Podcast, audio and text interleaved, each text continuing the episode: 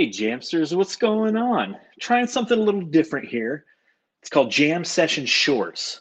So, this is where both Matthew and myself, we might randomly come on and just talk a little bit about the Phoenix Suns. Not a full on podcast. We'll still release this on our audio feed. So for those of you who are avid listeners of the Suns Jam Session podcast, you can go ahead and head over to Spotify. You can head over to Apple Play or Apple uh, Podcast, Google Pods, wherever you get your pods. You can always hear these little shorts. But just kind of want to have a little conversation, uh, just me and you right now. You know, Matthew's not here. Maybe he pops in. Maybe he doesn't. Fantastic. Uh, but I wanted to talk about Cameron Payne. So for those of you who are avid readers, I released a, an article today on brightsideofthesun.com. Go check it out. And I wanted to talk a little bit about Cam Payne's recent performance in this jam session short.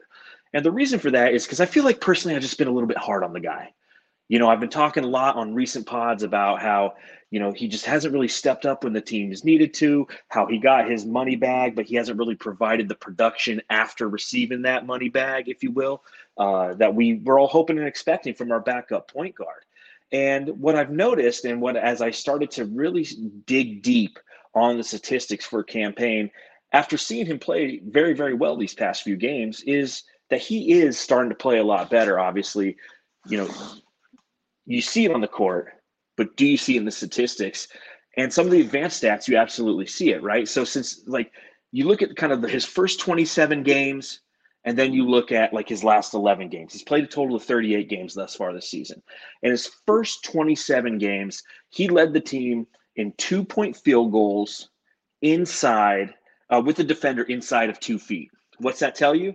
That means he's taken a lot of two pointers where he's heavily contested. And that's one thing that I've noted on multiple pods is like he's doing these high high difficulty shots like Leandro Barbosa, right? Where he drives to the rim, he goes off the left side, and then he has to kind of throw this really awkward shot trying to bank it in up off the glass because he's being defended rather closely.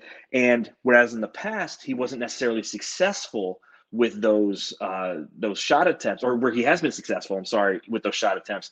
This year he just hasn't been, and it's like, damn, I kind of wish, kind of wish we had our old Cam Payne back, you know. But he he's always attacking the rim and he's just not seeing the the shot goes in the go in. So his first 27 games on those shot attempts where he goes to the rim two points defender within two feet of him he shot 29.2% that backs up exactly what we saw.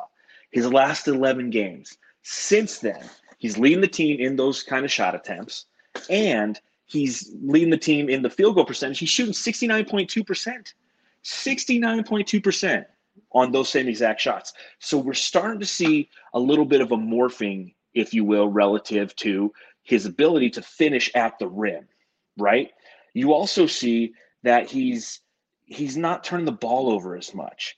His first 27 games of the season, he averaged 2.1 turnovers a game. And don't get me wrong, you look at Cam Payne statistics overall in the season, he's averaging 1.8 turnovers, which is a career high for him. But you look at like the usage rate and you look at the minutes he's getting, and it makes sense, obviously, right? You know, he's getting all those minutes, so he's getting more opportunity, and unfortunately, he's turning the ball over more. But 2.1 turnovers is what he's been averaging over his first 27 games of the season through December 27th.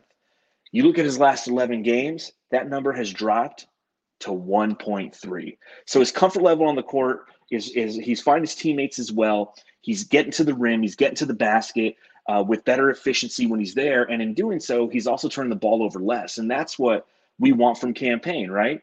You know, I try to think of what the why is. You know, why why is he so? Why why is he playing better? You know, why is from December from the beginning of the season to December 27th, again, his first 27 games, he's averaging 3.4 assists. And his last 11 games, that number has jumped to 4.4 assists. The only thing I can think of is the hamstring. You know, he missed games three through what, seven, maybe three through eight. You know, he missed like five games at the beginning of the season with the right hamstring strain, right? So a guy who utilizes explosiveness, whose one goal is to get to the rim and beat the opposition with speed. That that's what he does. Quickness and speed. That's Cam Payne, right? When you got a hamstring issue, your explosiveness isn't as much. And in doing so, he's he's he's been falling off, if you will, and not not attacking the rim with the efficiency. Well, guess what? Maybe right around Christmas time, everything started to feel a little bit better. And all of a sudden, the confidence is coming back. And when confidence comes back, he's turning the ball over less, he's assisting more, he's scoring more, and we're getting a resurgence of Cam Payne, which is something that's very vital to this team. You know, for those of you who are fans of JJ Redick, which I think a lot of Suns fans are definitely adopting JJ Redick now because he goes on the big shows. He's on whatever the jump is called these days. He's talking with Stephen A. Smith and he's telling those guys, like, listen, the Phoenix Suns are legit. This team is deep. DeAndre Ayton, Chris Paul, and Devin Booker have only played 23 games together, and this team's 34 and 9. That says something.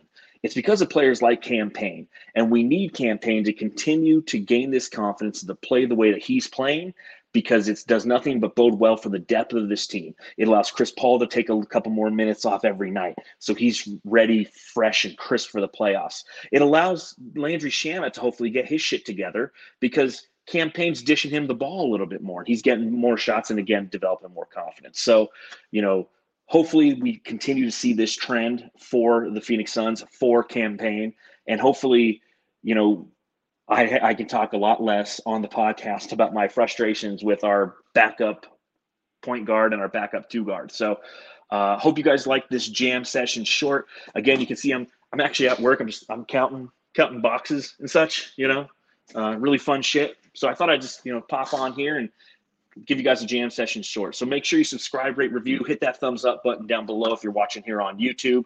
And if you're listening to the pod, please subscribe, rate, review there as well. We did get a five star Apple review. So on our podcast tomorrow, our post game pod, we'll go ahead and we'll read that off. But until then, Jamsters, have a fantastic day. And thank you, Cam Payne, for playing so much better. We appreciate it.